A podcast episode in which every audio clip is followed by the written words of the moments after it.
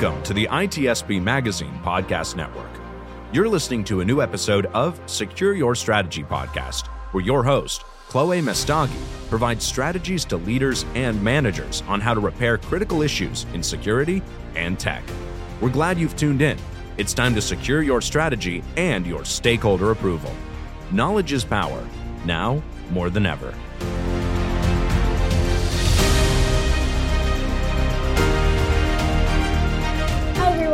And welcome to another episode of Secure Your Strategy podcast with ITSP Magazine.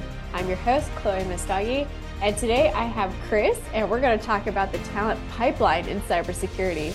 And basically, we're going to try to dive into that, that big controversial question, which is do we actually have a talent shortage, or are we just doing really bad hiring practices? So, Chris, go ahead, tell the lovely people here who you are. Hi, I'm Chris. I've been doing the Breaking into Cybersecurity podcast for close to five years now. I also support a nonprofit called the Whole Cyber Human Initiative, and where we help individuals that are transitioning into cyber get into the industry. So this is a topic that is very, very close to my heart. So what is the one thing that grinds your gears the most in this particular uh, situation? I would say that individuals saying either there's a talent shortage or they can't find talented individuals. And there's so many different angles we could take, but uh, let's start with the first angle. Um, for many organizations, when they're hiring, you're looking to replace someone, and you're usually trying to replace a square with a square.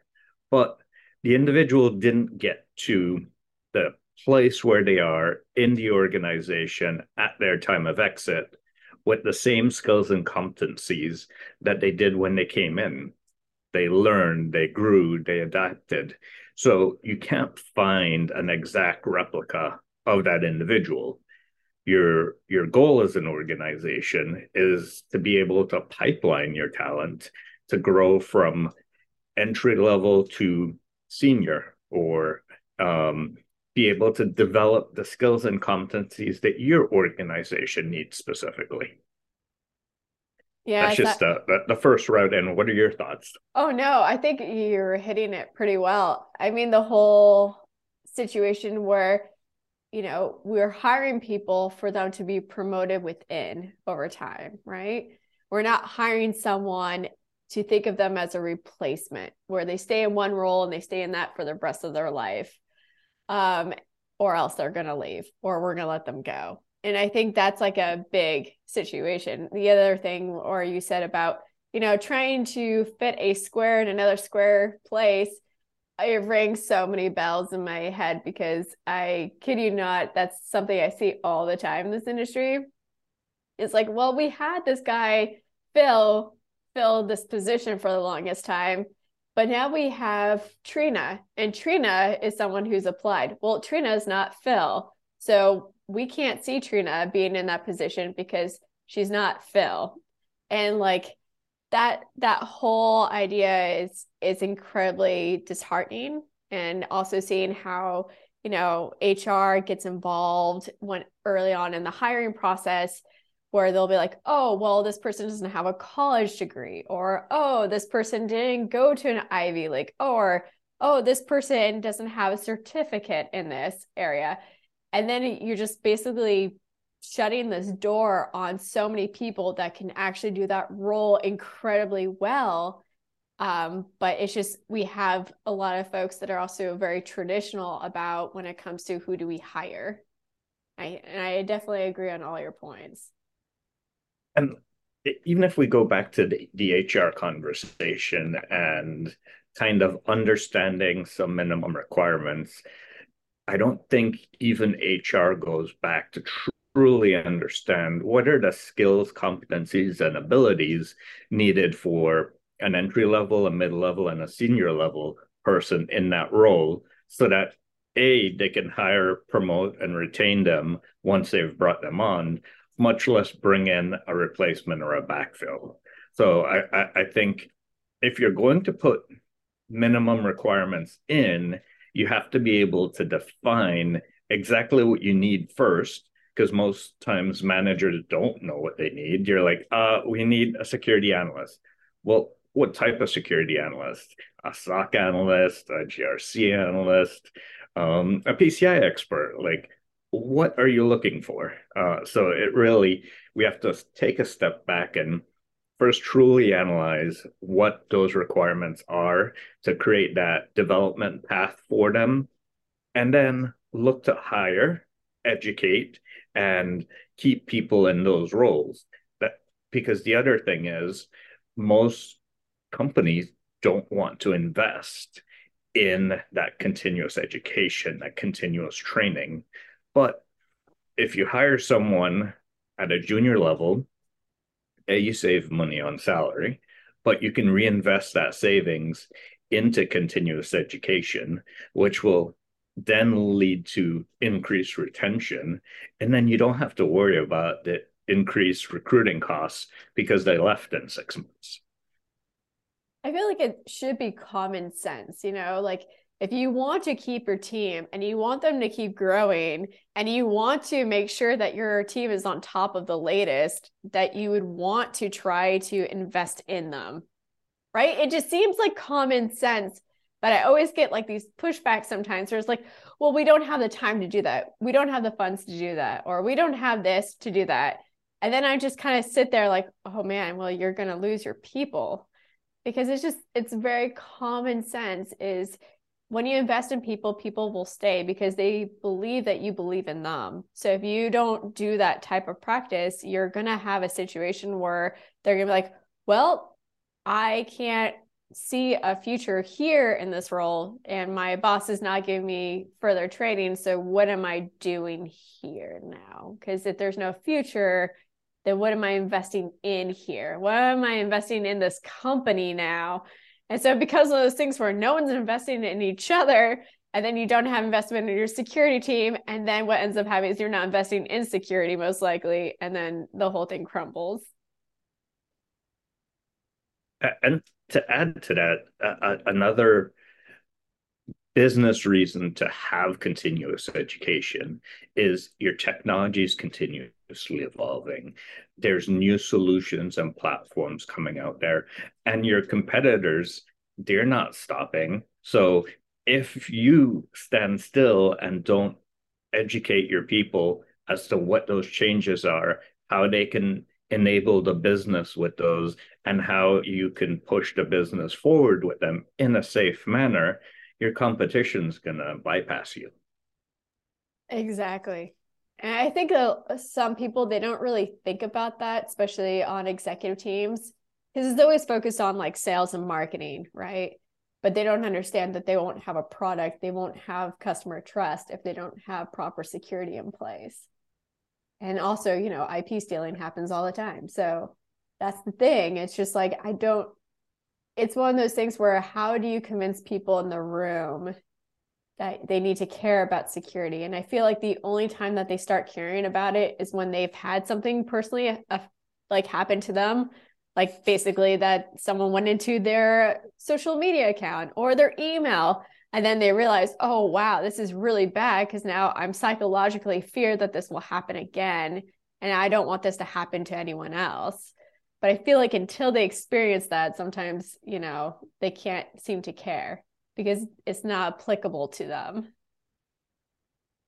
Well you, you touch that psychological fear and that's why you should customize like your training to the individual to the roles and to the changing events you see a ransomware shut down a hospital hey if that was your grandma in the hospital and we're an uh, medical supply company, we want to ensure that our communications with the hospital is properly secured, that their records are secured. You don't want your, your grandma laying in the hospital bed not be able to get her operation because this was leaked or they came through a supplier or whatever. So you, you kind of make the you don't want to scare them, but you also want to make it applicable to them. I, I agree on that whole scare thing. I think that was the first thing I learned when I joined InfoSec. I wasn't in InfoSec before. I was in other other things, but I mean, there was this one time I remember in the first week, and we were trying to come up with a, you know, how do we position this product in a upcoming like webinar? And I was like, well, why don't we just tell them the facts? Let's let's let them know how scary this is. And I remember the VP of marketing is like, Chloe, Chloe, we, we don't do that in this field. If we do this, then people will be too scared, they don't listen. And I was like, I don't understand because I came from like humanitarian and like international, like you know uh, nonprofits and trying to get like supplies to people in war torn areas. And then then you're just hearing we don't want to scare people because they will get too nervous to listen to your pitch. And all i think was in that moment like i don't understand this. But since being in this There's, industry i now it's so common and it, it blows my mind about it there's being too scared to listen, and then there's it goes back to the fable of the boy that cried wolf or the girl that cried wolf is you keep crying wolf all the time people are going to go eh it's like all the data breaches that are happening today. I've unfortunately had my data breached and accounts created several times this year to and I'm guessing other people have had that too, to where they have almost grown immune to it. Uh, and when they see that on the headlines, they might not react to it. So we, we don't want to scare them, but we do want to present the risks in an insightful way so that they can make a decision on that. I always try to tell people the the things that always speak loud to people is understanding how much time this is going to cost how much will this affect revenue? So if you ever have a board meeting and you're like, I need to get this tool, and they're like, why? Why do I need to give you funds for it? Set it up as letting them know, well, if we don't get this tool, it's going to cost us this many hours every week to do this. And then also, this is going to cost this in the revenue if we don't have this in place. So you really show why you need to invest in something. And I think that's, you know, it ties right back into still this conversation about how do we get people on board to invest in their security teams so then you can recruit and retain people. Because if the board is not already on the same page as you are about security, you're going to be out of luck trying to get funds for your security team. You're going to have a hard time trying to invest in your team. And that's why when you go to the board, it shouldn't be you asking because as a security partner, you're enabling the business. So it's really your business partners that should be saying, hey, we need this security tool to secure our platform so that our com- our customers are more comfortable using it or so that our integration with our suppliers is more trustworthy they should be the ones that are helping to support that ask. But going back to um, creating that talent pipeline, there's there's the stage before that we're I think we're also running into uh, the situation is the people coming into the workforce. Like if we think of it, there's three major buckets of talent. There's folks that are pre-workforce, um, maybe middle school, those that are maybe four buckets, um, those that are about to get into the workforce, those in the workforce, and then those in different areas of the workforce. So there's the ensuring that the kids know about security, know about protecting their identity, know about the potential things that could happen, but not scaring them. Then educating them continuously along the way so that they do see it as a career option.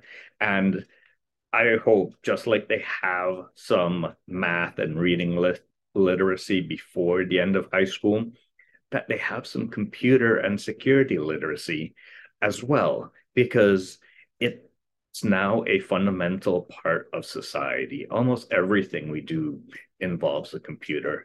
Everyone has a supercomputer in their hand. Everyone connects to the internet almost. So it really does need to be a fundamental skill that's taught. Then the other thing mm-hmm. is, oh, go ahead. Oh, no, keep going. Oh, I, I was going to say now, so as you think about your stakeholders that are in different parts of the organization, you or different work um, aspects of the workforce, you also want them to be part of security.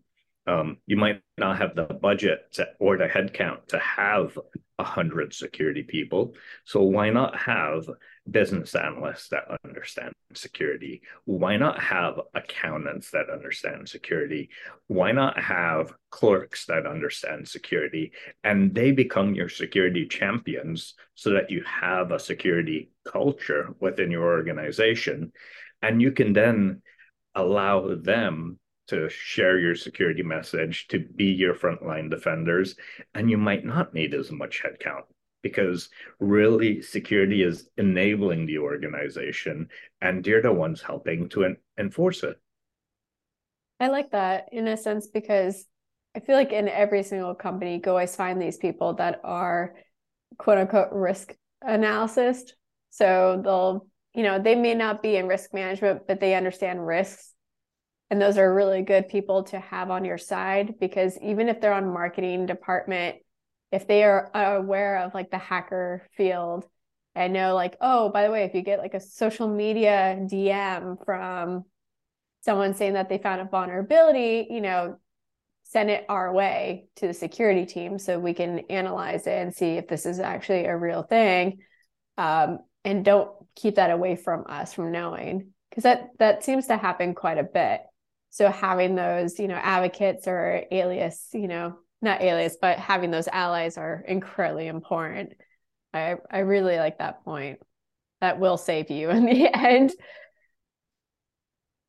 And, speaking of of allies um the the cybersecurity force is made up of, of a diverse group of individuals.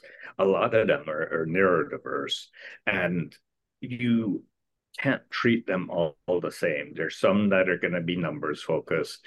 There's some that are going to be people focused, and there's some g- going to be in between. So take the skills or take the superpowers of one and combine it with the superpowers of another. And when you go out recruiting, keep those superpowers in mind. You having a, an autistic person help thing with auditing where they're looking for patterns in the numbers or they're looking for anomalies. Um, that's what they love doing. Like, why not have a job that you love doing and having someone that's excited and motivated to do it? I mean, we wouldn't have an industry that's so amazing if we didn't have neurodivergent folks. Like the some of the best hackers I know are neurodivergent. Some of the best leaders are neurodivergent. I, I think we end up going into this field because many of us are neurodivergent. We're the outliers and that are like, you know, the the kids that were on the playground that no one wanted to play with, possibly, or the kids that were like the weird ones in the classroom. That's how we got into it. We always end up fighting each other in the end. Um, but yeah, neurodivergent folks are incredibly important and you need to treat them, you know, with so much respect and understand, you know, the way that they work and understand what would help them be empowered as a leader. Um, and like you mentioned, people that are autistic, they can, you know, see patterns. Uh, they're going to be able to do a really good job on certain areas than someone who is neurotypical. Um, and then if you have people that have like ADHD, you know, they're really good for being able to connect dots that you would never see. So things that you wouldn't think were connected or relevant, they are definitely connected and relevant, and they'll be a good players to find that. Um, but also to be careful when you have neurodivergent folks because they get really ingrained into their work and they are more likely to be, you know, to end up getting burned out really fast so if we're not passionate about our own work, um, or we're overworked in a sense um, or we don't see something moving forward you know that's gonna that's gonna cause some burnout. And it kind of goes back to uh, ro- job rotation. Having people have a diverse background within your organization. Rotate them between departments. Rotate them between tasks so that you're not doing the same thing over and over. You're not clicking that one big red button all the time. Um, if you give them different tasks and you find out what you're good at they might be happy sitting there crunching excel for the rest of their life or they might not. So um, at least they understand the process. At least they know how all the dots get connected. And, and you can also figure out like insider threats like that too. Like if the pennies start disappearing and then bob moves to a different department and they stop disappearing well could be a sign. So um, those are different things that people forget to take into consideration. But if you also um, rotate those roles then you have that resilience in your workforce that when someone does get sick from COVID or uh, sick from the flu, like one person's out, the rest of the team can pull together and take over their tasks. I mean, that yeah, I, there was this one company I remember learning about maybe about like eight years ago. And what they would do is that no matter what your role was, it was going to change every two years. You might be in a different department, you may be different in something, but they understood that to keep people is to also to change their roles. So making sure that every two years someone is moving into something else different department different anything because people will get bored sometimes if they're doing the same job over and over. And what they saw was that people would stay because they kept changing their roles. But also when you have say for example frank is out because they have covid well guess what? Gary who was in that position, you know, you know, a couple months ago is able to take on Gary's work and help to keep things moving if, you know, if Frank is the only person that does that role. So it's it's so good to have really good teamwork. Sorry, there's like a piece of fluff. My dogs are shedding like crazy. It's so like hair will just come out of nowhere, just like flying down. Um, but like I was saying, it's so important is to keep people wanting to be curious. I think a lot of people of us in this industry, we all are driven by curiosity. We want to know how far that foxhole goes, how deep does it go, but also how does this connect to this? Is there a connection here? How does this work? Um, and if you're one of those people that's constantly asking, like, how can this be better? Or how does this work? I think those are bridgers. There are people that are creating bridges, and they're definitely needed in our industry. And start getting them early on, like you know, like you were mentioning, like middle schoolers. Even some of the best hackers that we know to this day are like in middle school and high school, and they don't have well, college degrees. People and cert. Just thought I should let exactly. everyone know. or, or, certifications for that part. Um, but they're coming at the problem from a different perspective. They're coming at it with a fresh pair of eyes. Like, um, I just want to be able to win my Minecraft craft game, so I'm gonna DDoS everyone else, and that's how I achieved it. Like, that's how a new vulnerability was found. Um, they're they're coming at it with different motivations. So as you have people with different perspectives, different approaches, come through the roles, also have them document. Oftentimes within our industry, we have so much tribal knowledge that's stuck with the individuals that do stay in the role for 10 years, and they're the ones that know everything. But should they leave, now you have a big hole in your knowledge. So have that documentation, have those people that want to figure out how it works, document it as they go. Um, as those people r- rotate into the department, have them look at the policies and procedures, see what needs to be tweaked as that new tracking device gets added to the system and no one no one updated the documentation. Um, these are all things that we get so busy focused on our day to day that we don't want to do the mundane documentation, but that's what can help you in a time of disaster as well is being able to say, oh, this does connect to that here. This is how it functions. And this is what we need to do to secure it. Yeah, I feel like when you have like good one on ones with your managers, so if you have one like every week for like 15 minutes, even being on the same page about the stuff that you're working on, but also letting them know what are the things that you love about your job and what are the things that you really, really don't like about your job. Because we all are going to do things that we don't like to do for our job because that's having a job, you know? But the thing is, is to always try to see if there's a way where you can minimize the areas where like you don't like as much or to find ways of working with a manager to figure out how you can make that even shorter amount of your time. I think that's one of those things i think that we can all do better on because you know keeping up with incident response plans no one wants to do that you know? And so what's one way how we can take care of that find that one or two people on your team that actually would love to keep up to date with that incident response plan and make them responsible for it. Don't just be like, okay, Joe, you're going to do it. You know, just find out on the team who would be wanting to do that and have two two people. Yes. Uh, segregation of duties and role rotation. Uh, but back to what you were saying before, um, sometimes I've been told that I, I run on the treadmill to eat the ice cream at the end. And that that's like doing the everyday tasks to, to get that one project that you love. Um, have pe- have that ice cream at the end that people can enjoy their role. Um, maybe they want to go out and experiment with a new technology you don't know how that technology can help enable your organization without someone understanding how it works. Uh, that's why today you have lots of people that are looking at, at AI and generative AI and, and understanding all the potentials.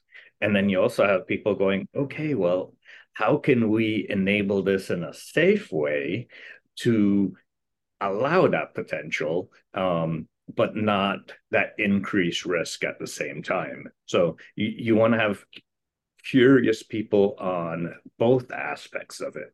A, how does it work? And then B, how do you secure it? Or how can we make it work with the less risk as possible? Um, encrypting the API that goes to it, um, providing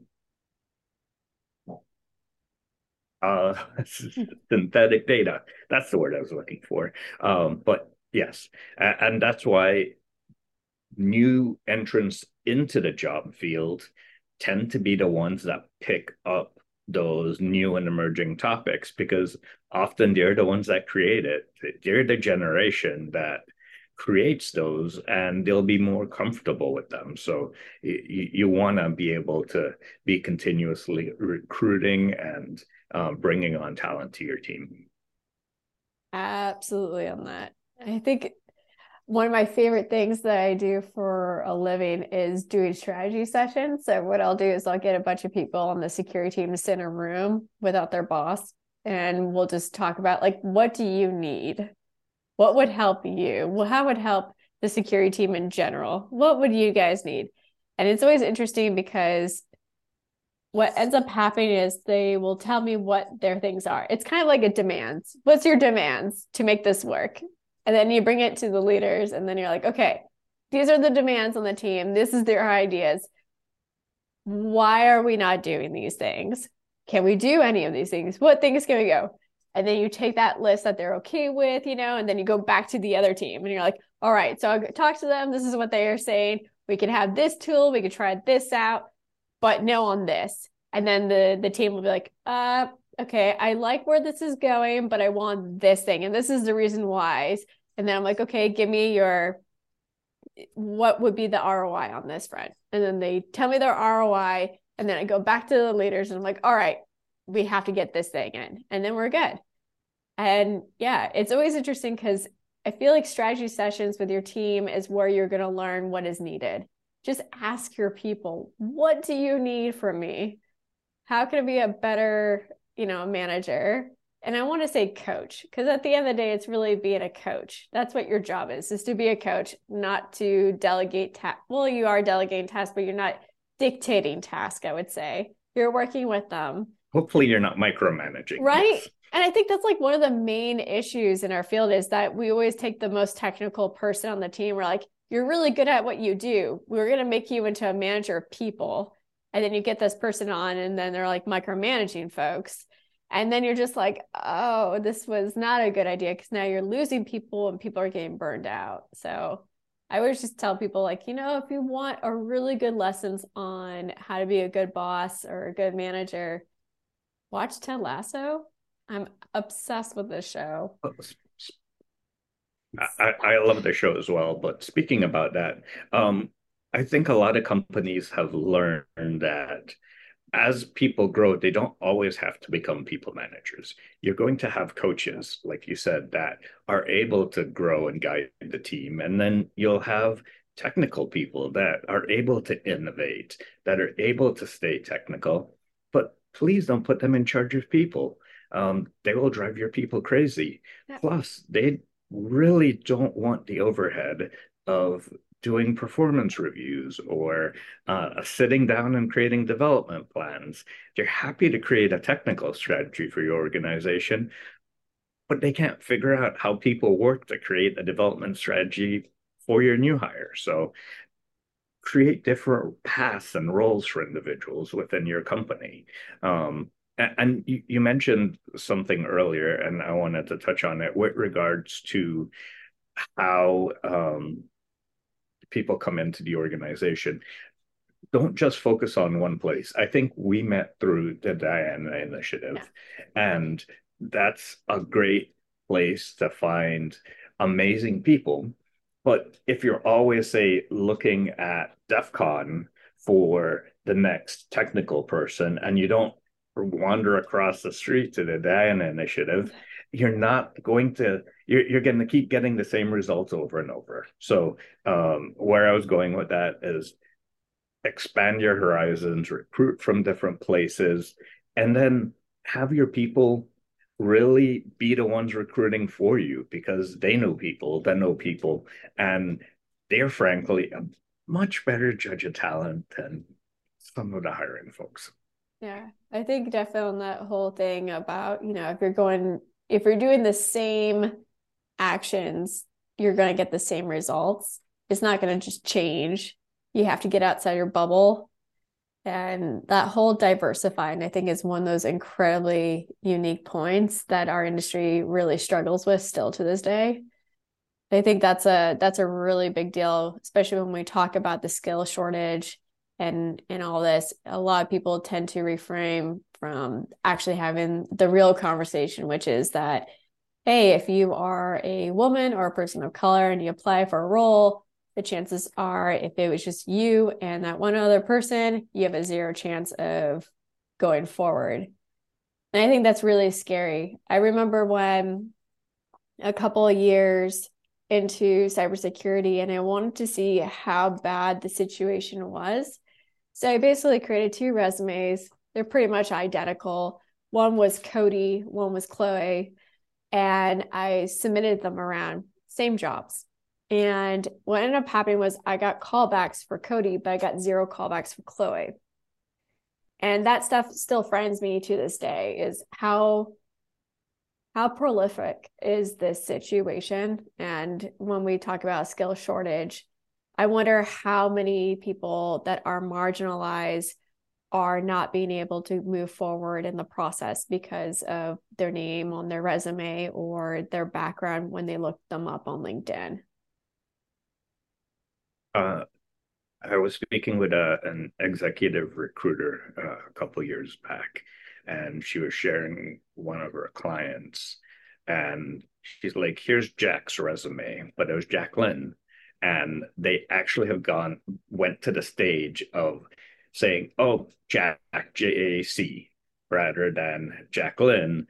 Um, oh, they just call me Jack, and how that would get them more responses than not, and it, it is a sad faith and we, we do have to change that but the only way to change that is to recognize it and have a conversation about it i think that's the whole thing right if we want to fix this situation we have to have these uncomfortable conversations we have to be able to be comfortable with the uncomfortable and i think that's like one thing is i feel like if we focus on that as one of the parts i think that could really help solve this skill shortage issue or problem because at the end of the day, it's a human problem. I think more than anything. Absolutely. Well, I want to thank you so much for inviting me on. I really appreciate the chance to have oh, Chris, this amazing conversation. It's always lovely to have you on here, and thank you for being on here. And I will have to get you back on. I think in the summer we're we're going to have you back on here so thanks so much. And everyone, I'll see you in the next episode. Take care. Thank you all. Take care. We hope you enjoyed this episode of Secure Your Strategy podcast with Chloe Messdaghi, part of the ITSP Magazine podcast network. If you learned something new and this conversation made you think, then share this channel and ITSPmagazine.com with your friends, family, and colleagues. If you represent a company and wish to associate your brand with our conversations, sponsor one or more of our podcast channels. We hope you will come back for more stories and follow us on our journey.